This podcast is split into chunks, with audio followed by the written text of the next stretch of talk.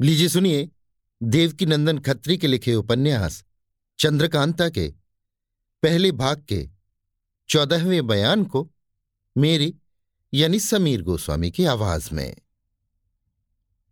नौगढ़ और विजयगढ़ का राज पहाड़ी है। जंगल भी बहुत भारी और घना है। नदियाँ चंद्रप्रभा और कर्मनाशा घूमती हुई उन पहाड़ों पर बहती हैं। जाबजा खोह और दर्रे पहाड़ों में बड़े खूबसूरत कुदरती बने हुए हैं। पेड़ों में साखू, तेंद, विजयसार, सनई, कोरिया, गो, खाजा, प्यार, जिगना, आसन वगैरह और सिवाय इनके जंगली पेड़ों में पारिजात के पेड़ भी बहुत हैं। ये पहाड़ियाँ जब दिलचस्प है, अभी तो आप गाँव में पड़े हैं, मील भर इधर उधर जाइए, घने जंगल में फंस जाइएगा। कहीं रास्ता न मालूम होगा कि कहाँ से आए और किधर जाएँगे। बरसात के मौसम में तो अजब ही कैफियत रहती है। कोस भर जाइए, रास्ते में दस नाले मिलेंगे।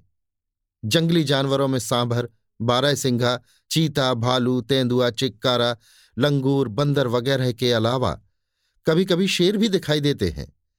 मगर बरसात में नहीं, क्योंकि नदी नालों में पानी ज़्यादा हो जाने से उनके रहने की जगह खराब हो जाती है और तब वे ऊँची पहाड़ियों पर चले जाते हैं।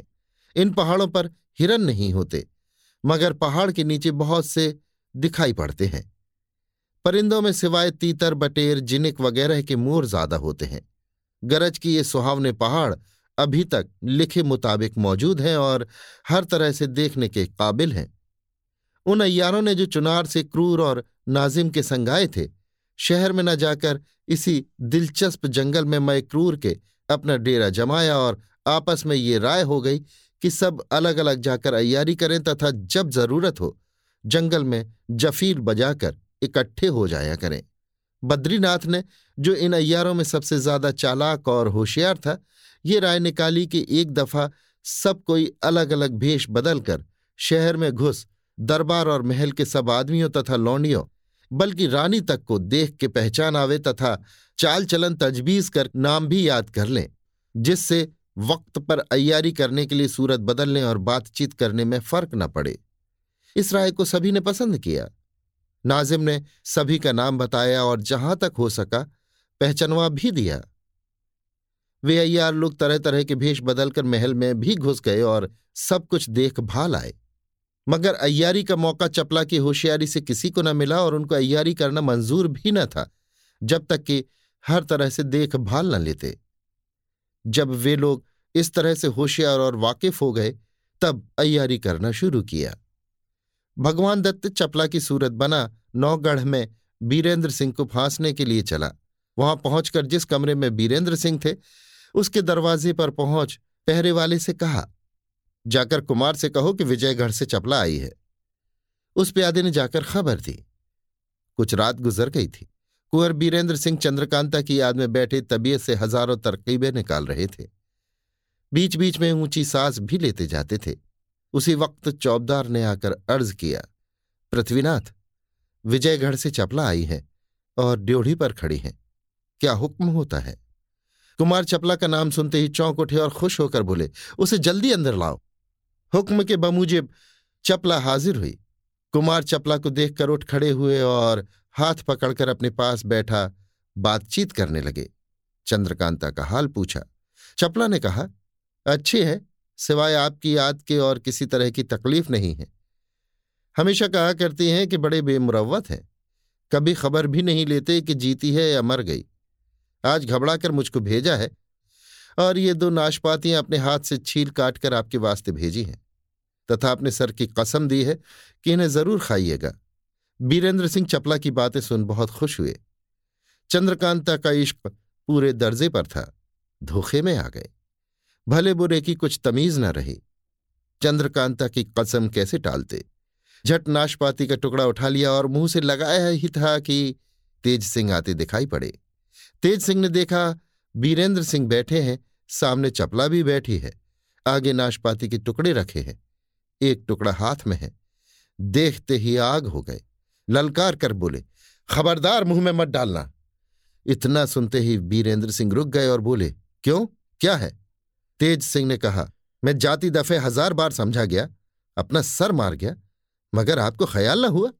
कभी आगे भी चपला यहाँ आई थी? आपने क्या खाक पहचाना कि चपला है या कोई अय्यार? बस सामने रंडी को देख मीठी मीठी बातें सुन, मज़े में आ गए। तेज सिंह की घुड़की सुन बीरेंद्र सिंह तो शर्मा गए और चपला के मुँह की तरफ़ देखने लगे मगर नकली चपला से न रहा गया। फंस तो चुकी ही थी, झट खंजर निकालकर तेज सिंह पर दौड़ी। बीरेंद्र सिंह भी जान गए कि ये अय्यार है।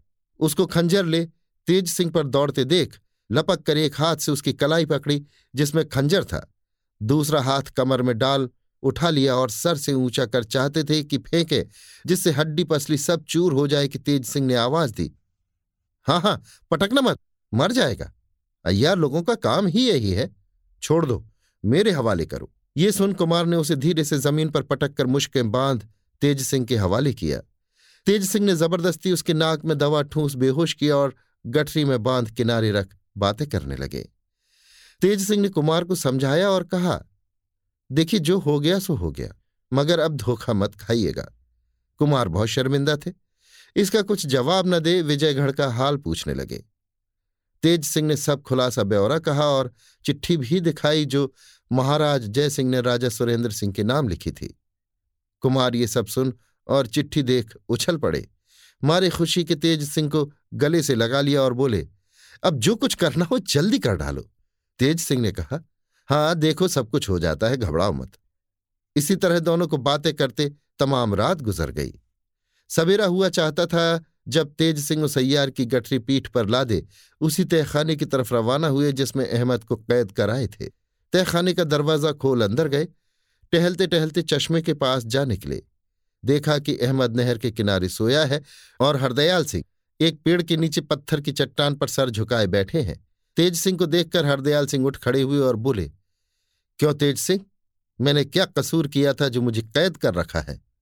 तेज सिंह ने हंसकर जवाब दिया, अगर कोई कसूर किया होता तो पैर में बेड़ी पड़ी होती, जैसा कि अहमद को आपने देखा होगा। आपने कोई कसूर नहीं किया। सिर्फ़ एक दिन आपको रोक रखने से मेरा बहुत काम निकलता था, इसलिए मैंने ऐसी बेअदबी की। माफ़ कीजिएगा, आज आपको अख्तियार है चाहे जहाँ जाए, मैं ताबेदार हूँ।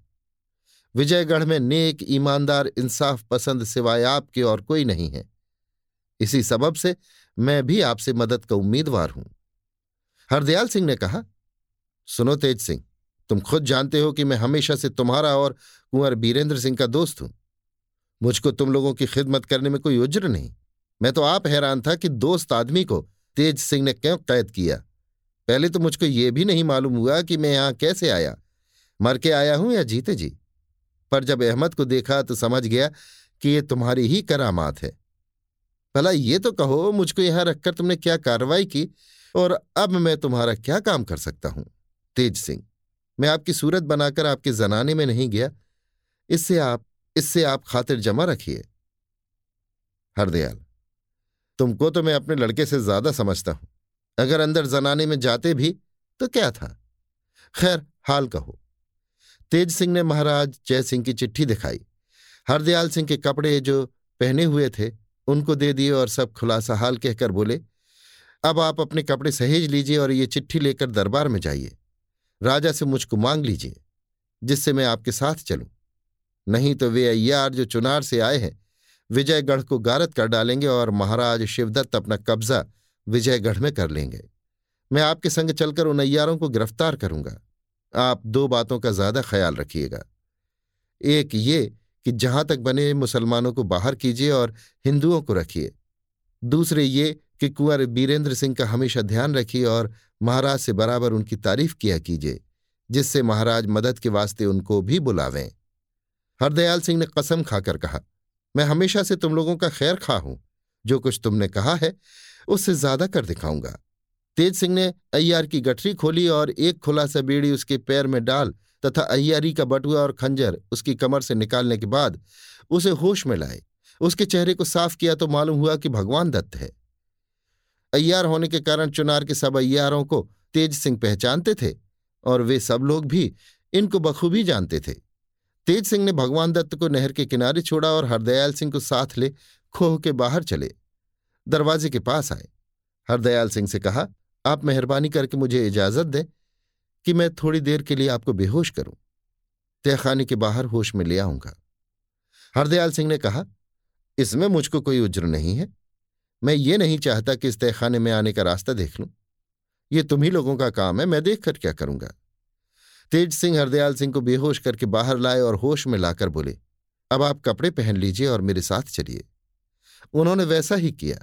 शहर में आकर तेज सिंह के कहे मुताबिक हरदयाल सिंह अलग होकर अकेले राजा सुरेंद्र सिंह के दरबार में गए। राजा ने उनकी बड़ी खातिर की और हाल पूछा।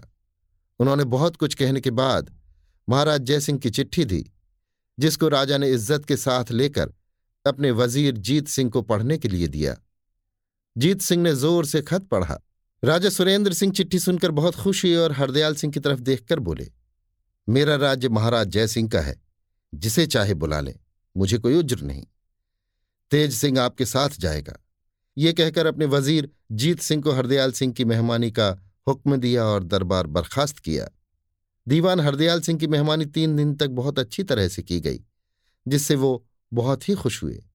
चौथे दिन दीवान साहब ने राजा से रुख्सत मांगी। राजा ने बहुत कुछ दौलत व जवाहरात से उनकी विदाई की और तेज सिंह को बुला समझा बुझाकर दीवान साहब के संग किया। बड़े साज सामान के साथ ये दोनों विजयगढ़ पहुँचे और शाम के दरबार में महाराज के पास हाजिर हुए। हरदयाल सिंह ने महाराज की चिट्ठी का जवाब दिया और सब हाल कह सुरेंद्र सिंह की बड़ी तारीफ़ की, जिससे महाराज बहुत ही खुश हुए और तेज सिंह को उसी वक्त खिलत देकर हरदयाल सिंह को हुक्म दिया कि इनके रहने के लिए मकान का बंदोबस्त कर दो और इनकी खातिरदारी और मेहमानी का बोझ अपने ऊपर समझो। दरबार उठने पर दीवान साहब तेज सिंह को साथ ले विदा हुए और एक बहुत अच्छे कमरे में डेरा दिलवाया।